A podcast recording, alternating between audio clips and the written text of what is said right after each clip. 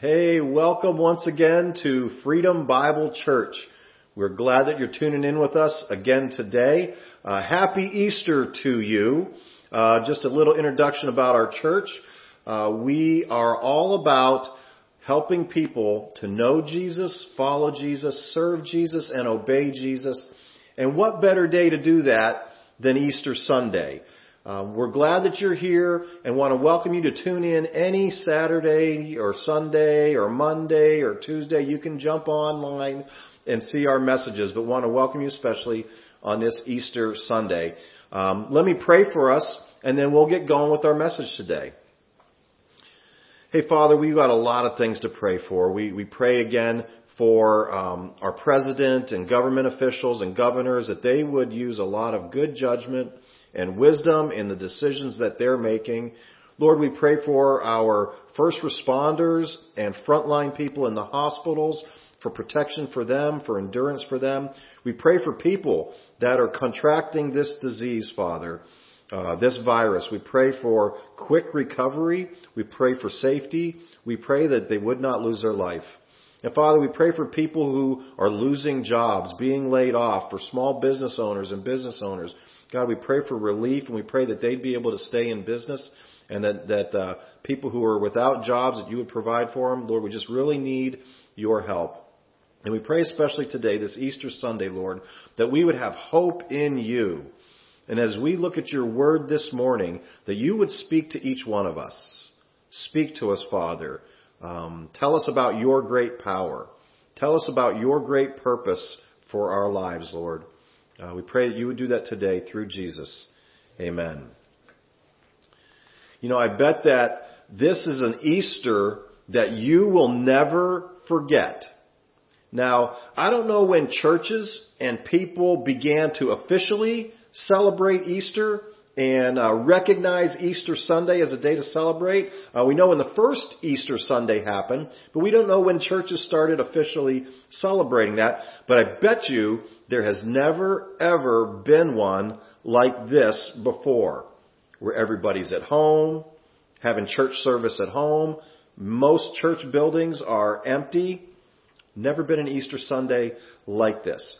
Uh, one of my earliest Easter memories probably as a four or five year old kid, was uh, going to Buffalo, New York on Easter Sunday. We would have to get up early, uh, drive about an hour and a half. We'd go to visit my aunt and my uncle, and we'd have to get there in time for their church. So that meant we had to get up really early. So my parents let us go find our Easter baskets really, really early so we could be ready to leave for Buffalo early. Well, this particular Easter, I remember finding my Easter basket and they had those little chocolate eggs. You remember those things? Maybe you've got some today. In fact, you know what? Now might be a really good time if you're a parent and you've got young kids, go let your kids get their Easter candy and bring it with them so they can eat it while they're listening this morning. Well, I had these chocolate eggs and I wanted to take them with me to Buffalo so that I could eat them during church. So I remember I had this blue pair of pants, some type of button shirt, and this slick blue vest. And I took these chocolate eggs and I put them in my pocket. And they were in my, my blue pants pockets all the way to Buffalo. And I get to church and I reach in my pocket to get a candy and they're all melted and smushed and sticky all inside my pocket made a huge, huge mess. So if you're going to get candy this morning, don't put it in your pocket. I'll never forget that Easter, and I hope you'll never forget this Easter. Because this current Easter, with, with all this unprecedented, bizarre things going on in the world, um, it doesn't even compare to some of the wild events that took place on the very first Easter. And we're going to read about that today, and we're going to see the amazing power of God on display for everyone to see. And we're also going to see God's purposes for you and for me also on display, revealed in this very first Easter. So I'm going to start reading from Matthew chapter 27, uh, verses 45 through chapter 28, verse 10. We're going to pick up here in verse 45. This is right after Jesus is nailed to the cross. He's crucified, nailed to the cross at 9 a.m. And then at noon, we're going to pick up at noon. Verse 45 says, from the sixth hour, that's noon. The beginning of the Jewish day is 6 a.m. That's the first hour. The sixth hour is noon. From the sixth hour until the ninth hour. So from noon until three o'clock in the afternoon, darkness came over all the land. So for three hours, everything went dark. Now that's normal if it's nighttime. That is completely abnormal happening in the middle of the day at noon. Now you might say, well that happens when there's a solar eclipse, but a solar eclipse lasts for minutes, not for hours. Total darkness came over the land. This was from God. God's power on display. In the Old Testament, in the book of Amos, chapter 8, verses 9 through 10, darkness is equated with judgment. Darkness is equated with God's judgment. God was revealing and displaying judgment in this hour, those three hours. Verse 46. About the ninth hour, so three in the afternoon, Jesus cried out in a loud voice in Aramaic, Eloi, Eloi, lama sabachthani, which means, my God, my God, why have you forsaken me? God was pouring out his judgment on Jesus in this hour. Let's jump to verse 50. When Jesus had cried out again in a loud voice, he gave up his spirit.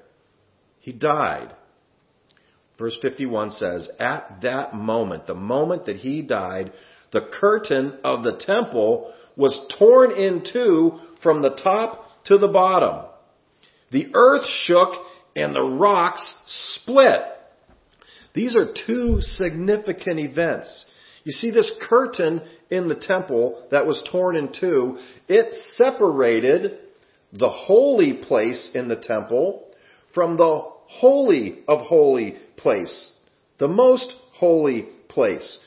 This curtain, which was 30 feet wide by 30 feet tall, and we don't know how thick it was, but imagine this big curtain happened to be a half an inch thick or so, separating everybody where the priest could go was the holy place, but in the most holy, the high priest could go there just once a year. Just once a year. This curtain separated everybody from God.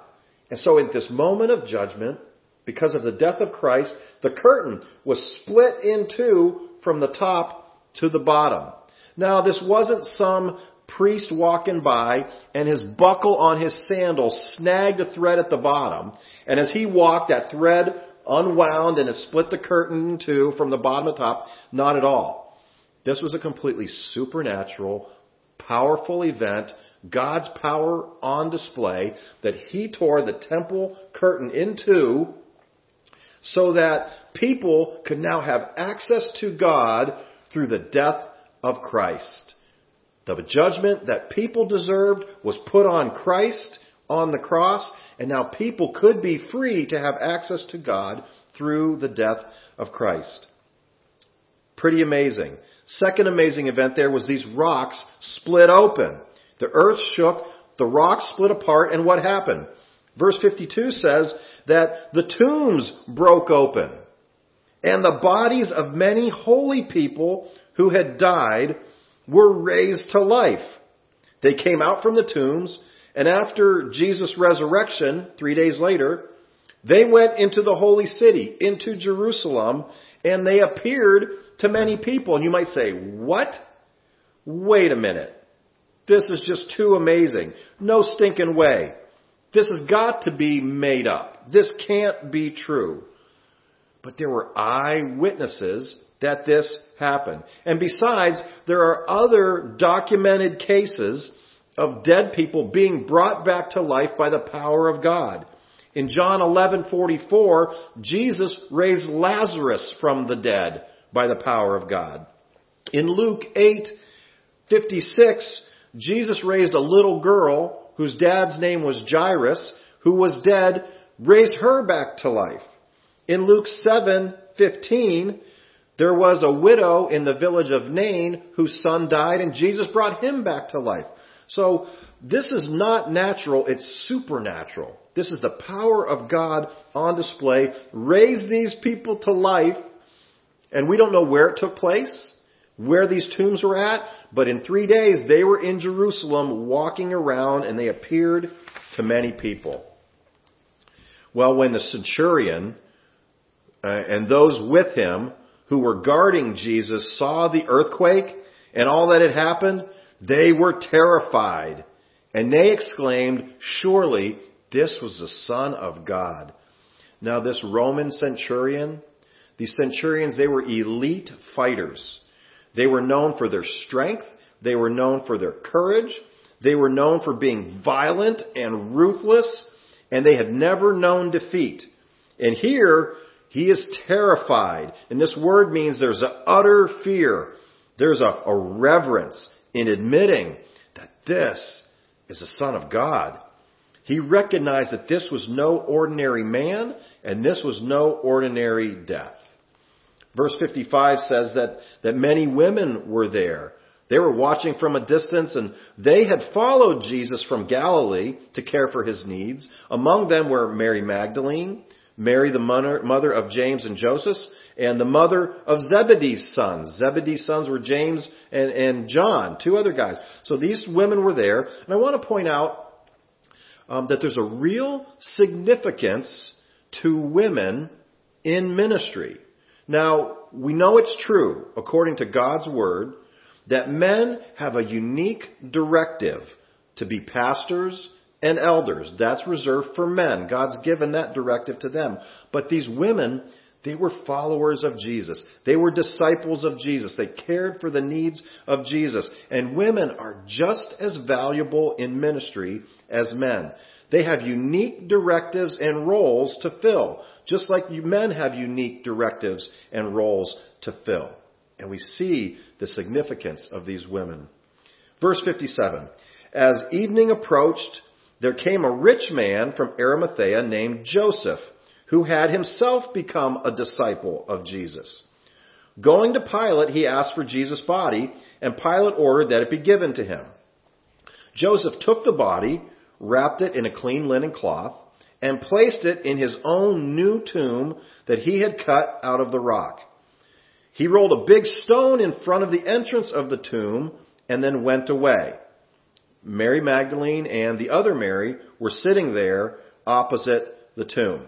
Let's take a look at what a tomb may have looked like. You can see that here is a, a tomb cut out of the rock. It would have been in a rock face, sort of like a cave. And they would have built a little run to roll the rock in front of that tomb. Big heavy rock. It would take more than one person to do it, but that's what a tomb would have looked like. And as I was studying that this week, I read that uh, a rich or wealthy person would have a tomb similar to this, but they would not use a rock like this. Uh, a wealthy person would use a rock like this one, almost like a cork for a bottle, and it would plug that hole, not roll in front, but it would plug it.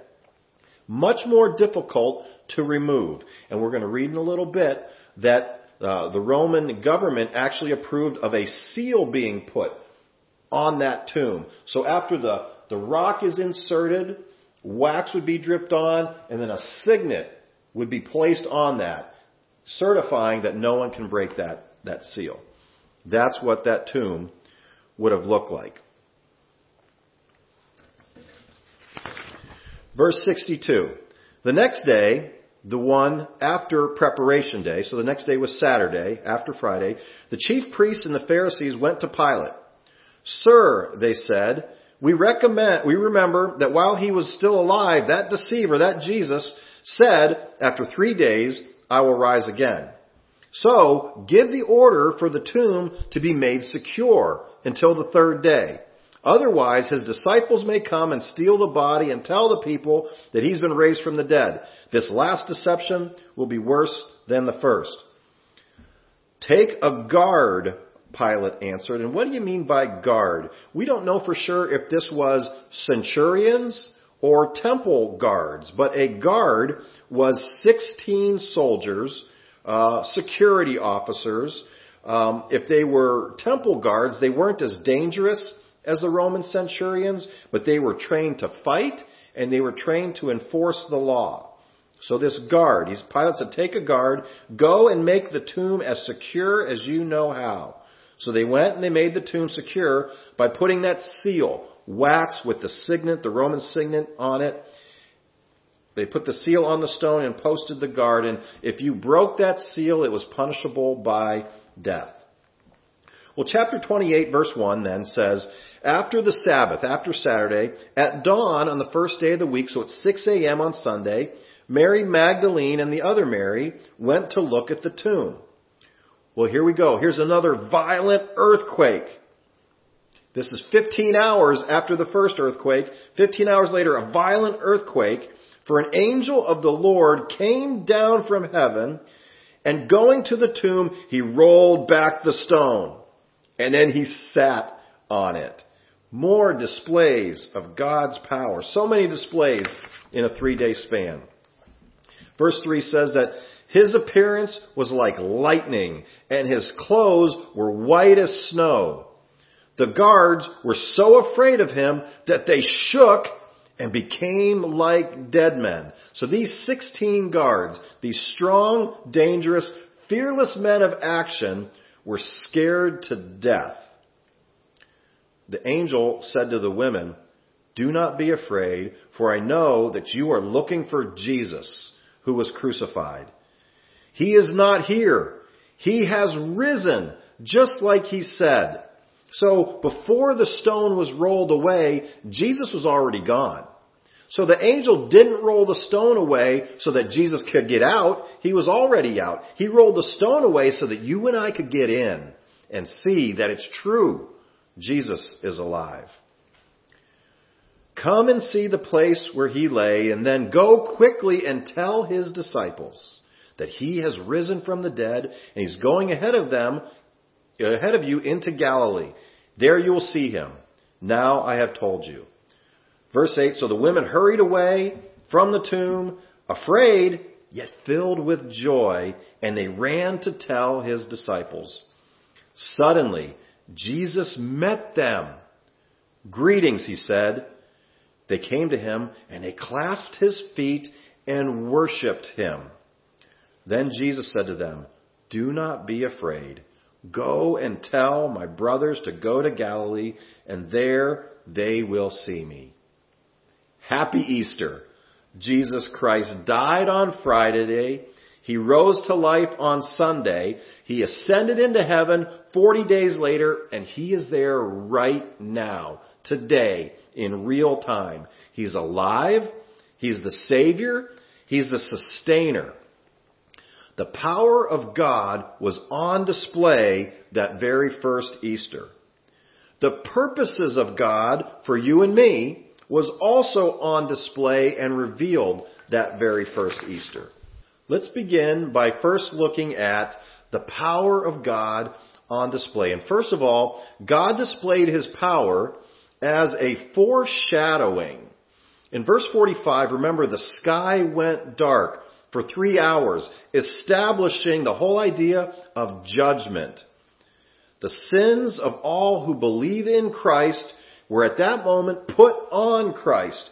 He received judgment in our place if we trust Him and ask Him and Him alone to bear the weight of our, ju- of our sin and take that judgment. Remember in verse 51 that the earth shook, the rocks split apart, the tombs broke open, bodies of holy people came back to life.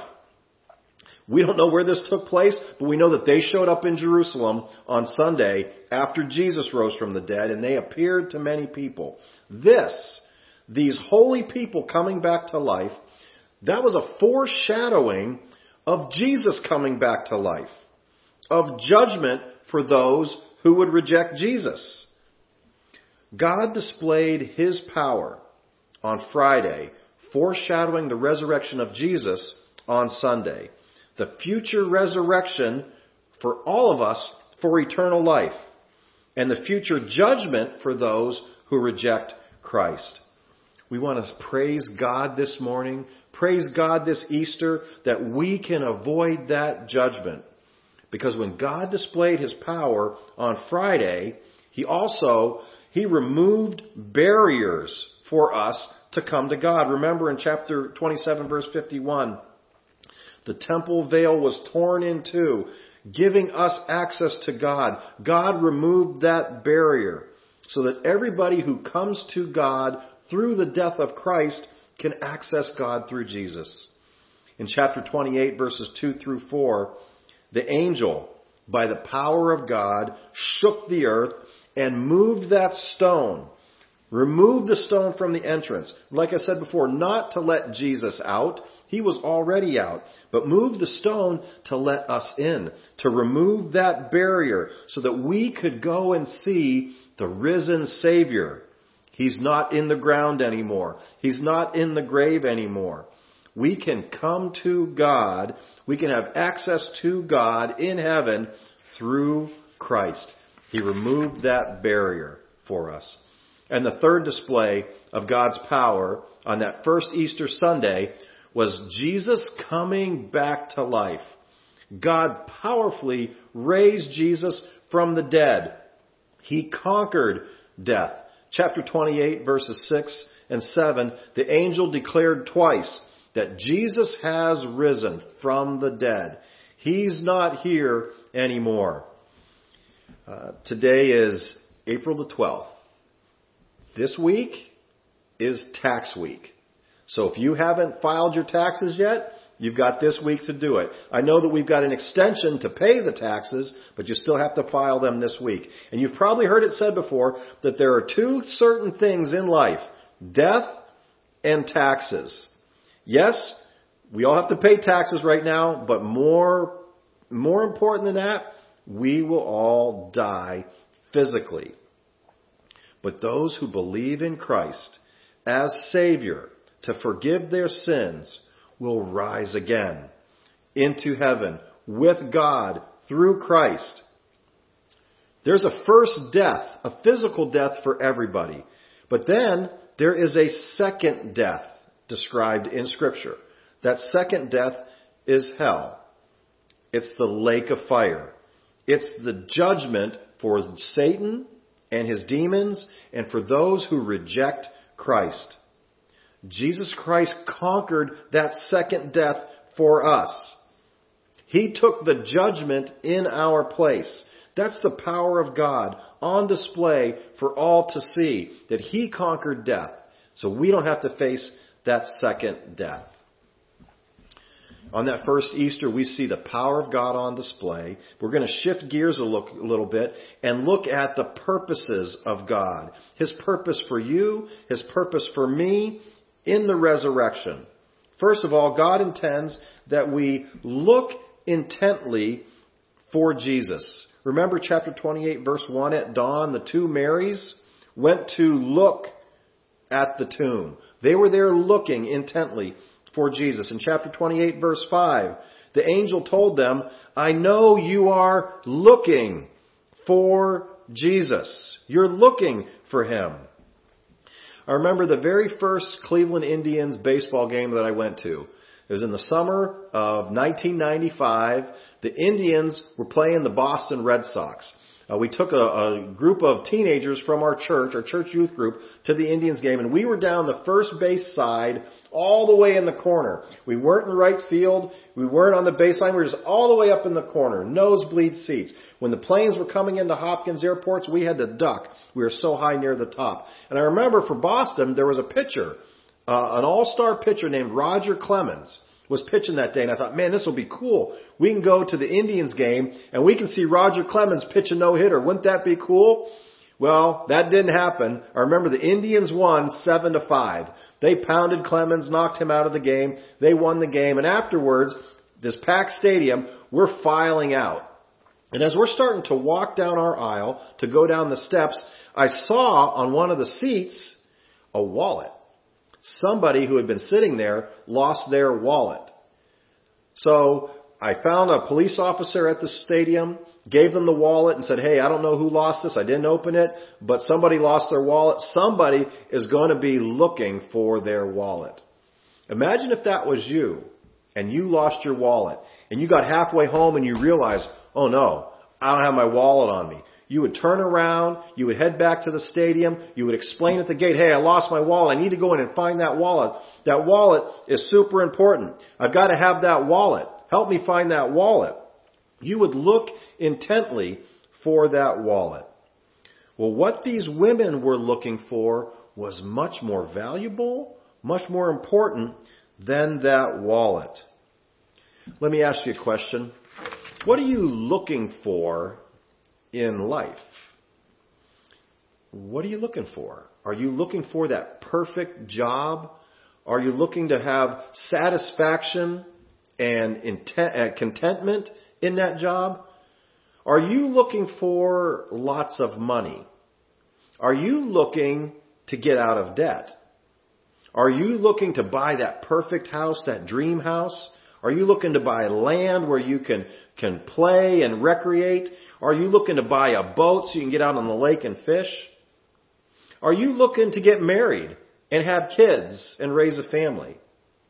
Maybe you're in school still and you're just looking to graduate or looking to get that degree. I think everybody on planet Earth who has ever lived on planet Earth is looking for happiness, looking for peace. I just want to pass on to you today the perspective of the angel. From the perspective of the angel, Jesus is worth looking for. Jesus can be found. And if you're looking for this happiness and peace, that can truly only be found in a lasting way through Jesus. It is eternally found in Jesus. And that is your God given purpose on earth is to look for Jesus. You were designed by God to look for Jesus. And when you find Him right here in front of you, hold on to Him and worship Him like these women did. In chapter 28 verse 9 says the women, they fell at Jesus' feet and they held on to Him and they worshiped him. Now this word for held onto, it means to take hold of aggressively, and it means to not let go. Imagine if you're going uh, through an airport, a crowded airport, and there's people all around you, or you're you're at a, a sporting event or a concert, and there's people all around you crowding in, or if you're at the Lorain County Fair on a Friday night, and there's people all around you, and you've got a young child with you, and with all this crowd, it would be easy to lose that young child. And so you're holding on to their hand and you're not going to let go. That's what this word means. They took hold of Jesus and they didn't let go. Let me point out to you that Jesus does not let go of you. If you reach out to Him, you ask Him to be your Savior, to forgive your sins, to take the judgment that was meant for you and take it upon Himself. He holds on to you. He doesn't let go. Now you may wander sometimes. You may get distracted. You may be unfaithful to Christ, but He has not let go of you and He will not let go of you. Now in life, Jesus is not just some passing fad where you try him out, you see if he works for you. And then you move on if you get bored, or you move on if something more interesting comes along. Listen now. Jesus is the Son of God. He is the one and only Savior. There was no one like him. There was no death like his. Hold on to him at all cost. During this time of uncertainty, there's one thing that is certain, and that is Jesus is alive, and He holds on to you, and He is worthy of you holding on to Him. And not just holding on to, but being worshiped too. These two Marys, they held on to Him and they worshiped Jesus. Listen, they would not do this if they believed that he was just a mere man, if he was just a great human being. They would only worship God, and they were convinced by their worship here that this Jesus was indeed the Son of God. No one like him. And that is our response to the resurrection. That is God's given purpose for you and for me to look for Him intently and then to hold on to Him and worship this Jesus. And then there's one final purpose in the resurrection, and that is to go and to tell about Jesus. In chapter 28 verse 7, the angel told the women, go and tell the disciples. Then in chapter 28 verse 10, Jesus told the women, go and tell the disciples. This is the greatest news that Jesus is alive. That judgment was poured out on him and we can escape that judgment by putting our faith in Jesus. This Jesus who broke down the barrier between us and God gives us access to God. He conquered death and so we can avoid and conquer that second death through him. This is great news. This is news that is worthy of being shared. Now, our mainstream media today is quick to share bad news. That's what gets ratings. That's what gets money. But our purpose is to be quick to share the good news that Jesus Christ is God, that Jesus Christ is alive, that Jesus Christ is the Savior. That's good news. He is waiting to meet people. He's waiting for you to come meet him. We've been reading about Friday night. We've been reading about Sunday morning. Let's back it up just four days to Thursday morning. In John chapter 12, verses 20 and 21, on Thursday morning, some people wanted to meet Jesus. Verse 20 says some Greeks who had come to Jerusalem for the Passover celebration came to Philip and said, Sir, we want to meet Jesus. My question for you today is, do you want to meet Jesus? Do you want to come to God because you've been given access? The barrier's been broken. Do you want to be forgiven? The judgment that you deserve can be put on Christ if you ask Him to forgive you and take that punishment for you. Do you want eternal life in heaven with the Father? Do you want the Father? Do you want God leading your life on earth? It's right here in Jesus, who's alive by the power of God. So my invitation for you today is to come to Jesus. He's right here. Look intently. You can see him. You can find him. Hold on to him. Worship him. Tell others about him. Come to Jesus. You might ask the question, well, how exactly do I do that? It starts off by admitting, you know what? I've got a problem. We all have a problem. That problem's called sin. The Bible says all have sinned and we all fall short of God.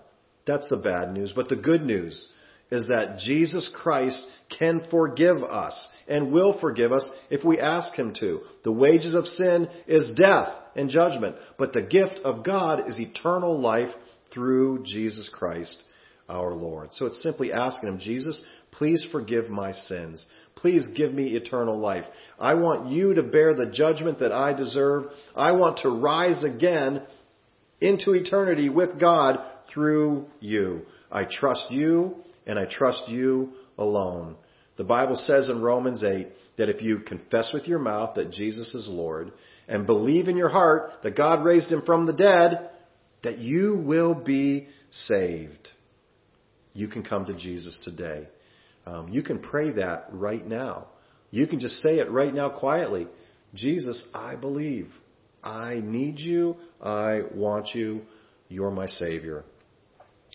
If you're doing that today, would you do me a favor?